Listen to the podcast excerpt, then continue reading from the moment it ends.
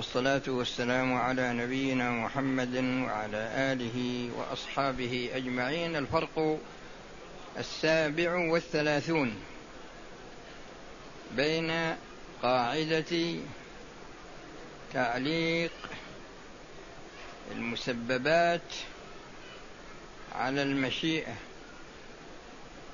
وقاعدة تعليق سببية الأسباب على المشيئة.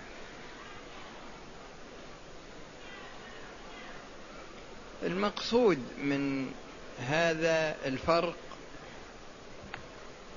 هو أن الشخص يتكلم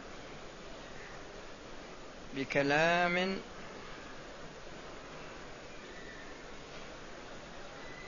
مكون من ثلاث جمل.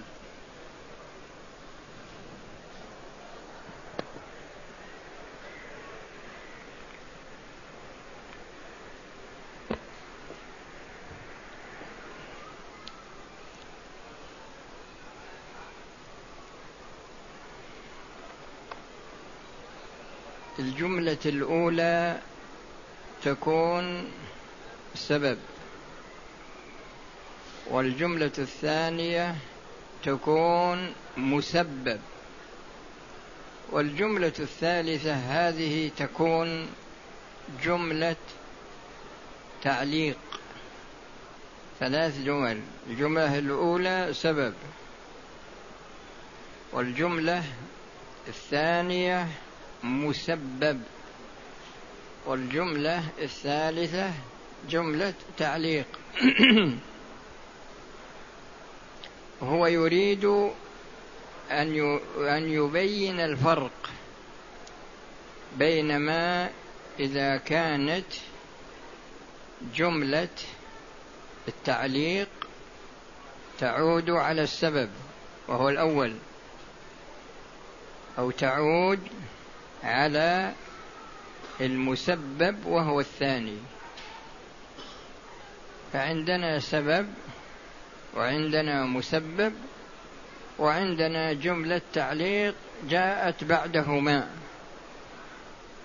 هو يريد أن يفرق بين ما إذا كان هذا التعليق راجعا على السبب أو كان التعليق راجعا على المسبب.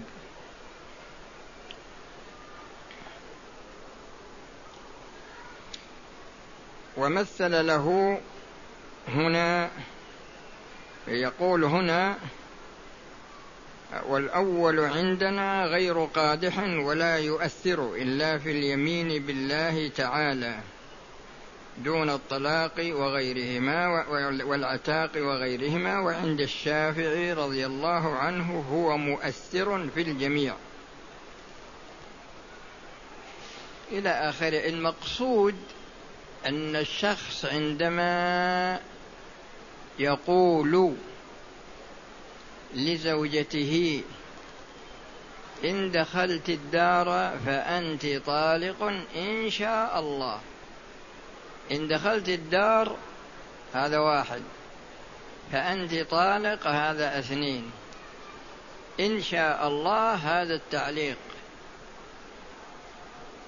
فإذا أر... فإذا أعاده على الأول إن دخلت الدار إن شاء الله ما تطلق. وإن أعاده على الثاني وإن أعاده إذا أعاده على الأول لأنه هنا يقول آه، إذا قال إن دخلت الدار إن شاء الله ويعيد الاستثناء على الدخول. يعني إن دخلت الدار فأنت طالق إن شاء الله. إذا أعاد الاستثناء هذا أو أو التعليق إذا أراده على الدخول ما تطلق. وإذا أرجعه إلى الطلاق الذي هو المسبب فإنها تطلق وعلى هذا الأساس تقرؤون عاد ما كتب لكن هذا هو المقصود. الفرق الثامن والثلاثون بين قاعدة النهي الخاص وبين قاعدة النهي العام. المقصود من هذا الفرق هو بيان تعارض العام والخاص. يعني يأتي دليل عام ويأتي دليل خاص ويتعارضان. هو ذكر هنا ثلاثة أقسام لأن عندما يتعارض دليل عام ودليل خاص تارة يتفقان في الحكم. يتفقان في الحكم أي أن حكم العام هو حكم الخاص. ما في فرق بينهما. وإذا كان وإذا اتفق في الحكم فيكون ذكر الخاص على أنه فرد من أفراد العام على أنه فرد من أفراد العام. مثل حافظوا على الصلوات هذا عام. والصلاة الوسطى هذا خاص. يعني وحافظوا على الصلاة الوسطى. فالصلاة الوسطى فرد من أفراد العام الذي هو الصلاة. فإذا ذكر عام وذكر خاص واتفق في الحكم فإن الخاص فرد من أفراد العام يعني أن ذكره لأهميته ولا نقول إنه مخصص للعام. لكن عندما يأتي العام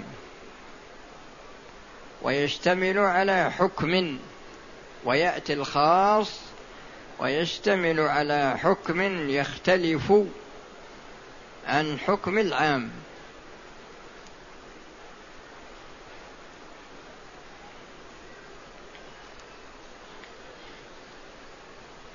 يأتي دليل عام اشتمل على حكم. ويأتي دليل خاص يعني من أفراد هذا العام ولكنه مشتمل على حكم يختلف عن حكم العام. فمثلا عندما تقول لا تقول لا تقتل احدا. كلمة أحد لفظ عام لأنه نكرة في سياق النهي. والنكرة في سياق النهي تكون عامة. ثم قال اقتل فلانا. فالأول فيه نفي القتل ولا إثباته؟ أه؟ نفي القتل. والثاني هذا فيه إثبات ماذا؟ فيه إثبات القتل. وإثبات القتل يختلف عن نفي القتل. فحينئذ هذه الطريقة يقال عنها إنها من تخصيص العام. إذا إذا تعارض عام وخاص واختلفا في الحكم واختلف في الحكم. فحينئذ يقال إن الخاص يخرج من ماذا؟ يخرج من العام. وبناء على ذلك فالقتل يكون للجميع ولا يكون لهذا الفرد؟ ها؟ تمام يكون لهذا الفرد. هذان قسمان. القسم هذول سهلة يعني لكن في قسم ثالث هو اللي فيه شيء من الصعوبة. عندنا الآن قوله تعالى حرمت عليكم الميتة. حرمت عليكم الميتة. هذا عام ولا خاص؟ ها؟ ميتة الإبل البقر الغنم اللي هي كذا؟ إيه. ثم قال يا أيها الذين آمنوا لا تقتلوا الصيد وأنتم حرم. لا تقتلوا الصيد وأنتم حرم. فهذا ذاك محرم ذاك محرم الأكل. وهذا محرم القتل وبطبيعة الحال يكون محرم ماذا؟ محرم لكن إذا وقع الإنسان إذا وقع الإنسان يعني كان جائع هل يستحل الميتة ولا يستحل الصيد؟ آه هل يستحل الميتة يعني يستحل الصيد ويدفع الجزاء ولا يستحل الميتة وليس عليه جزاء. والجواب أنه يستحل الميتة ولا يستحل الصيد. الجواب أنه يستحل الميتة ولا يستحل الصيد. تقرؤون لكن هذه هي الأقسام الثلاثة لهذا الفرق. قاعدة التي بعد أو الفرق الذي بعدها الفرق التاسع والثلاثون بين قاعدة الزواجر وبين قاعدة الجوابر. إذا نهى الله عن أمر هل نهى عنه لما يشتمل عليه من المصلحة ولا لما يشتمل عليه من المفسدة؟ أه؟ من المفسدة. طيب الحدود التي وضعت في الشريعة الحدود المقدرة. هذه حدود لجلب هذه حدود لمنع المصالح ولا حدود لدرء المفاسد؟ لدرء المفاسد. طيب العقوبات التعذيرية سواء كانت عقوبات مالية ولا عقوبات سجن ولا يعني التعذير في الشريعة بوجه عام. بأي شكل من الأشكال. هل التعذير هذا موضوع لمنع المفاسد وتقليلها ولا موضوع لمنع المصالح؟ ها؟ ها؟ تمام لمنع المفاسد.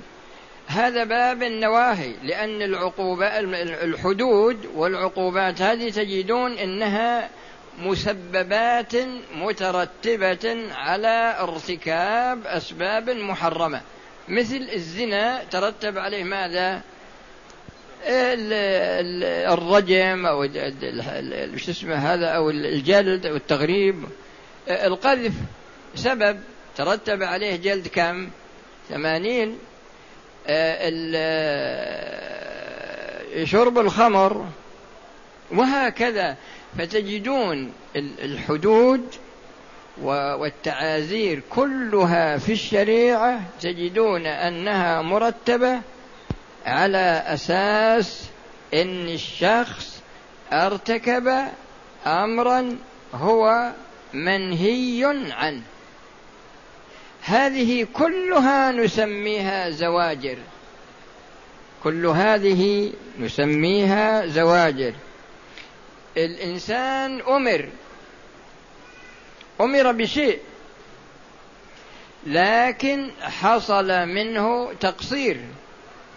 أو أنه عجز عن وشرع شرع بدل. فمثلا الإنسان عندما يسهو في الصلاة يصلي خمسا أو يسلم من ثلاث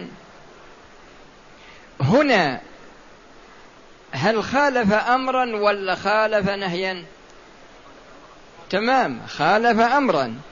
على هذا الأساس تكون مخالفة الأوامر المترتب عليها يكون جبر. لكن إن الشخص عندما يفعل هذا الشيء تارة يكون مثلا يعني مضطر أو ما إلى ذلك وقد يكون متعمد. قد يكون متعمد لكن إن الشارع شرع له بدل.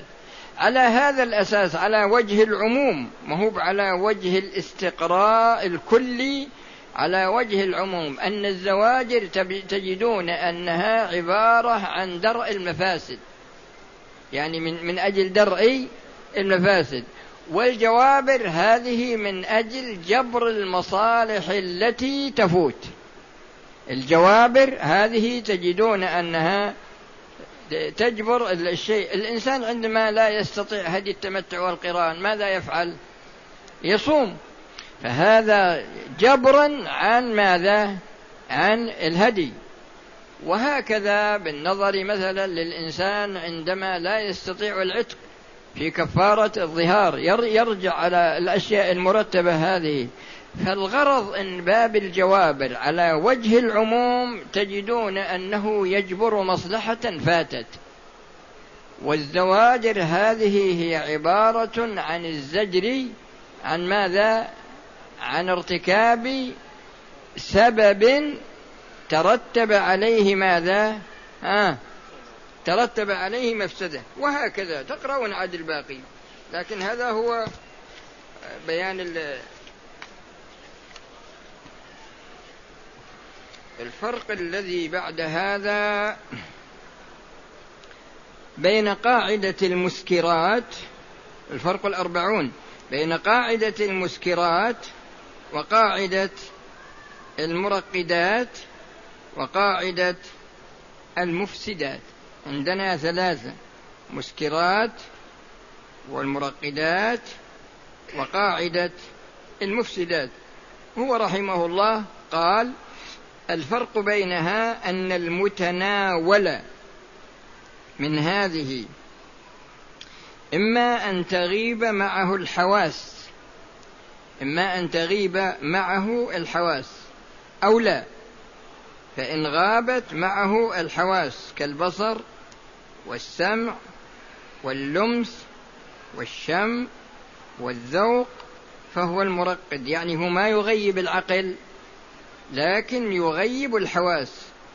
كالبصر والسمع والشم واللمس والشم والذوق. هذه الحواس الخمس. فهو المرقد. وإن لم تغب معه الحواس فلا يخلو إما أن يحدث معه نشوة وسرور وقوة نفس عند عند غالب المتناول له أو لا.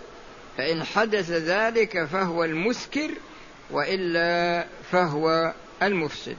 فالمسكر هو المغيب للعقل مع نشوة وسرور كالخمر والمزر وهو المعمول من القمح و والتبغ وهو المعمول والبتع وهو المعمول من العسل والسك والسكر والسكركة وهو المعمول من الذرة. والمفسد هو المشوش للعقل مع عدم سرور الغالب كالبنج. تقرؤون هذه ما فيها شيء. لأنه رحمه الله يعني نص على الفرق واضح. الفرق الذي بعد هذا وهو الفرق الحادي. والأربعون بين بين قاعدة كون الزمان ظرف التكليف دون المكلف به. وبين قاعدة كون الزمان ظرفا لإيقاع المكلف به مع التكليف. الفرق هذا والذي بعده باق ثلاثة فروق هذه إن شاء الله ستكون موضعا للدرس القادم. وبالله التوفيق والسلام عليكم ورحمة الله وبركاته. في أسئلة ولا ما في؟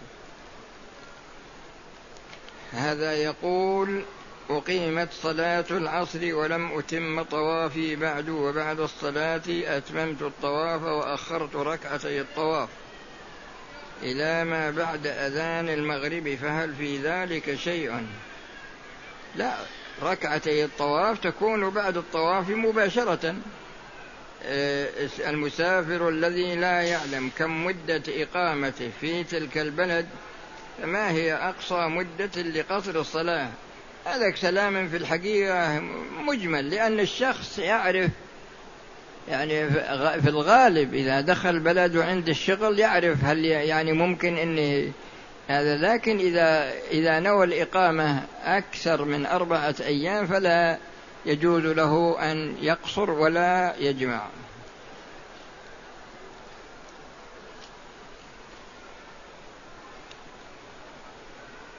أنا في الشوط الخامس من الطواف مثلا وأقيمت الصلاة ولم أكمل الشوط. تدخل معهم في الصلاة فإذا أتممت الصلاة تبدأ الشوط من أوله مو بتدفع مو تبدأ الطواف من أوله لا تبدأ الشوط الذي لم تكمله. هل يوجد طواف الوداع للعمرة؟ لا لكن إذا طفت يكون أحسن. رجل رجل. وش؟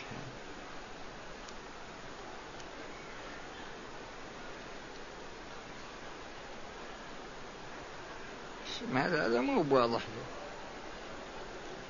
بعض الكتابات ما تكون. السؤال الأول ما الحكم الشرعي في التقصير في الصلاة؟ بالنسبة لطلاب الجامعات الذين يدرسون في أماكن بعيدة لا يجوز لهم القصر ولا الجمع.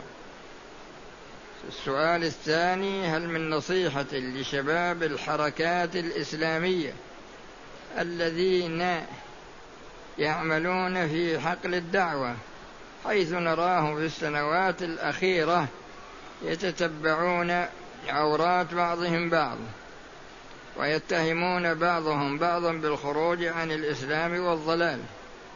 مما أثر على الدعوة إلى الله. الشخص مما يؤسف له الشخص يتبنى عمل. ولكنه لا يكون عنده من العلم ما يكفي لتغطية هذا العمل. ولهذا يقول شيخ الإسلام يفسد الناس أربعة. نصف متكلم ونصف متفقه ونصف متطبب ونصف نحوي.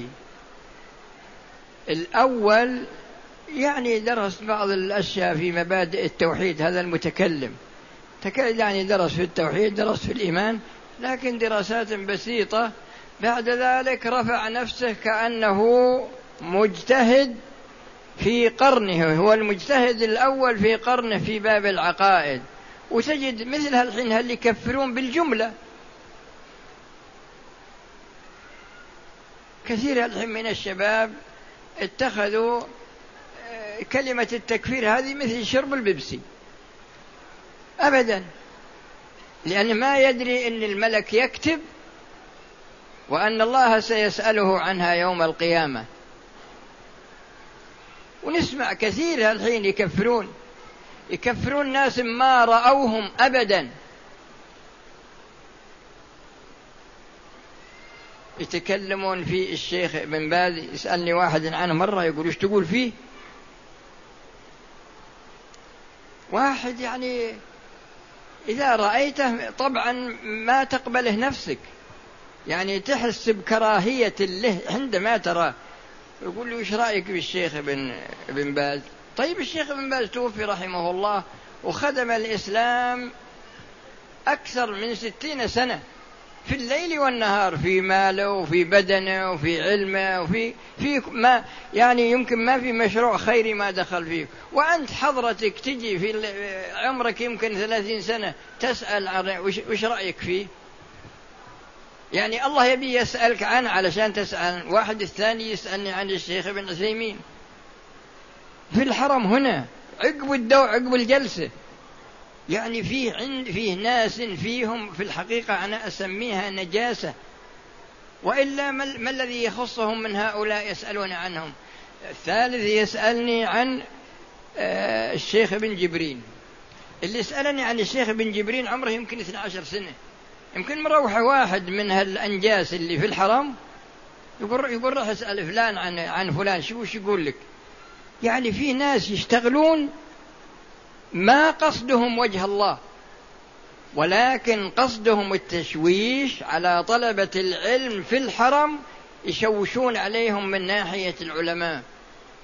الرابع يسألني عن العز بن عبد السلام. طيب العز بن عبد السلام يعني إنتاجه العلمي وخدمته ومواقفه مع العلماء ومواقفه مع الحكام ومع ال... يعني في عصره آية من آيات الله في قوة إيمانه وفي علمه. وتجي أنت في القرن الخامس عشر تسأل عن العز بن عبد السلام يعني كأن الله يبي يسألك عنه في القبر. والآخر يسألني عن شيخ الإسلام ابن تيمية. أنا ما أدري وش يعني هالظاهرة في الحرم خاصة. يوجد ناس ما قصدهم وجه الله قطعا. وإلا الإنسان يسأل عن الحلال والحرام اللي يبي يعمله واللي يبي يتركه. يسأل عن حلال يعمله ولا يسأل عن حرام إيش اسمه يتركه. أما يسأل عن فلان وعلان وفلان هذا ما هو من مو من عمله. فنصف المتكلم هذا يعني درس شوي في التوحيد وبعدين وبعدين طلع نفسه إنه مجتهد. في علم التوحيد والإيمان. الثاني نص متفا... هذا يقول شيخ الإسلام يقول هذا يفسد الجنان. يعني يفسد القلب. يفسد القلب. أذكر لكم نكتة في في على الثاني هذا في الثاني يقول آه، نصف المتفقه يقول هذا يفسد الأركان. يعني بالنظر إلى أنك إذا جيت وسألته يعطيك على طول يحلل ويحرم بالجملة. كان واحد مرة في في منى يفتي ويقول الشخص الذي يأكل برتقال وهو محرم هذا عليه فدية. طيب لماذا؟ قال لأن البرتقال فيه طيب. فتجد ان بضاعته في الفقه قليلة. لكن إنه يرى يضع نفسه إنه مجتهد مطلق في الفقه. يعني يتقمص شخصية علمية ليست له. الثالث يقول متطبب. يعني تأتي أنت مريض وتأتي للطبيب ويصف لك مرض يصف لك دواء بعد ذلك تموت منه. ولا يقول أنت مريض حالا عملية مستعجلة ولا عليك خطر. وبعد ذلك يجري العملية وتموت. هذا حصل. في بعض الأطباء تجد مجرد ما تأتي يقرر لك عملية وأنت صحيح. لكن يبي يتعلم عليك لأنه أما أنه يحضر دكتوراه ولا يحضر ماجستير ولا يحضر بحث ترقية. ويكون نتيجة العمليات اللي هو يجريها بحسب كثرتها وقلتها فهذا نصف المتطبب يقول هذا يفسد الأبدان. ونصف النحوي اللي تعلم يعني كم حبة من علم النحو تجد أنه يجر المرفوع ويرفع المجرور بالراحة. مرة.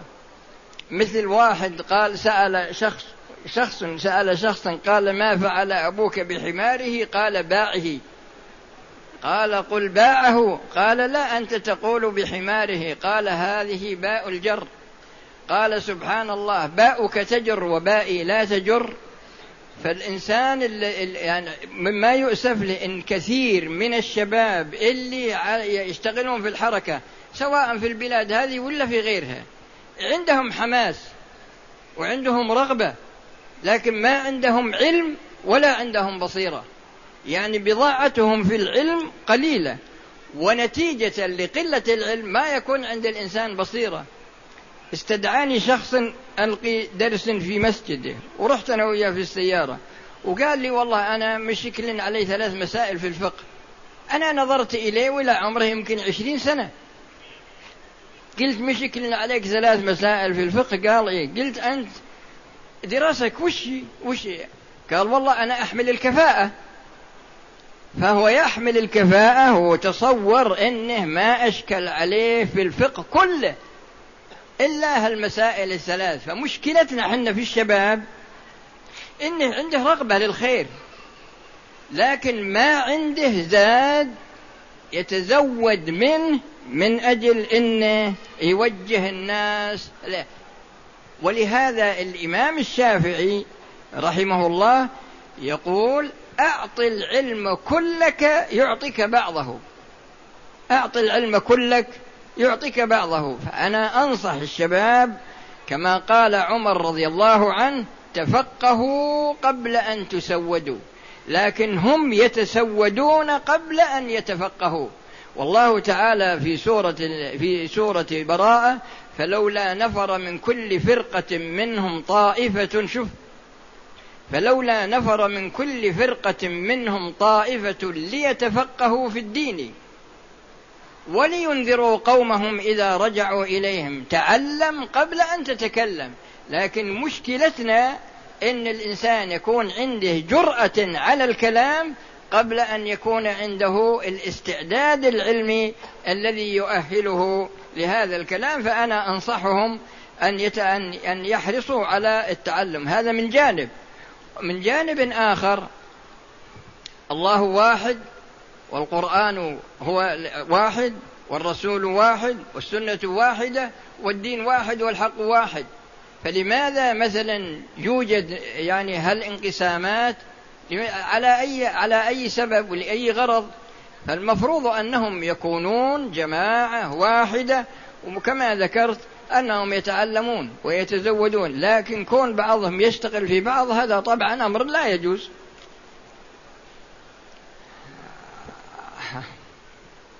أخذت مالا من بيت أحد المسلمين بغير حق وبغير علم منهم. هل يجوز أن أتصدق بهذا المال مع أنني أستحي منهم؟ لا.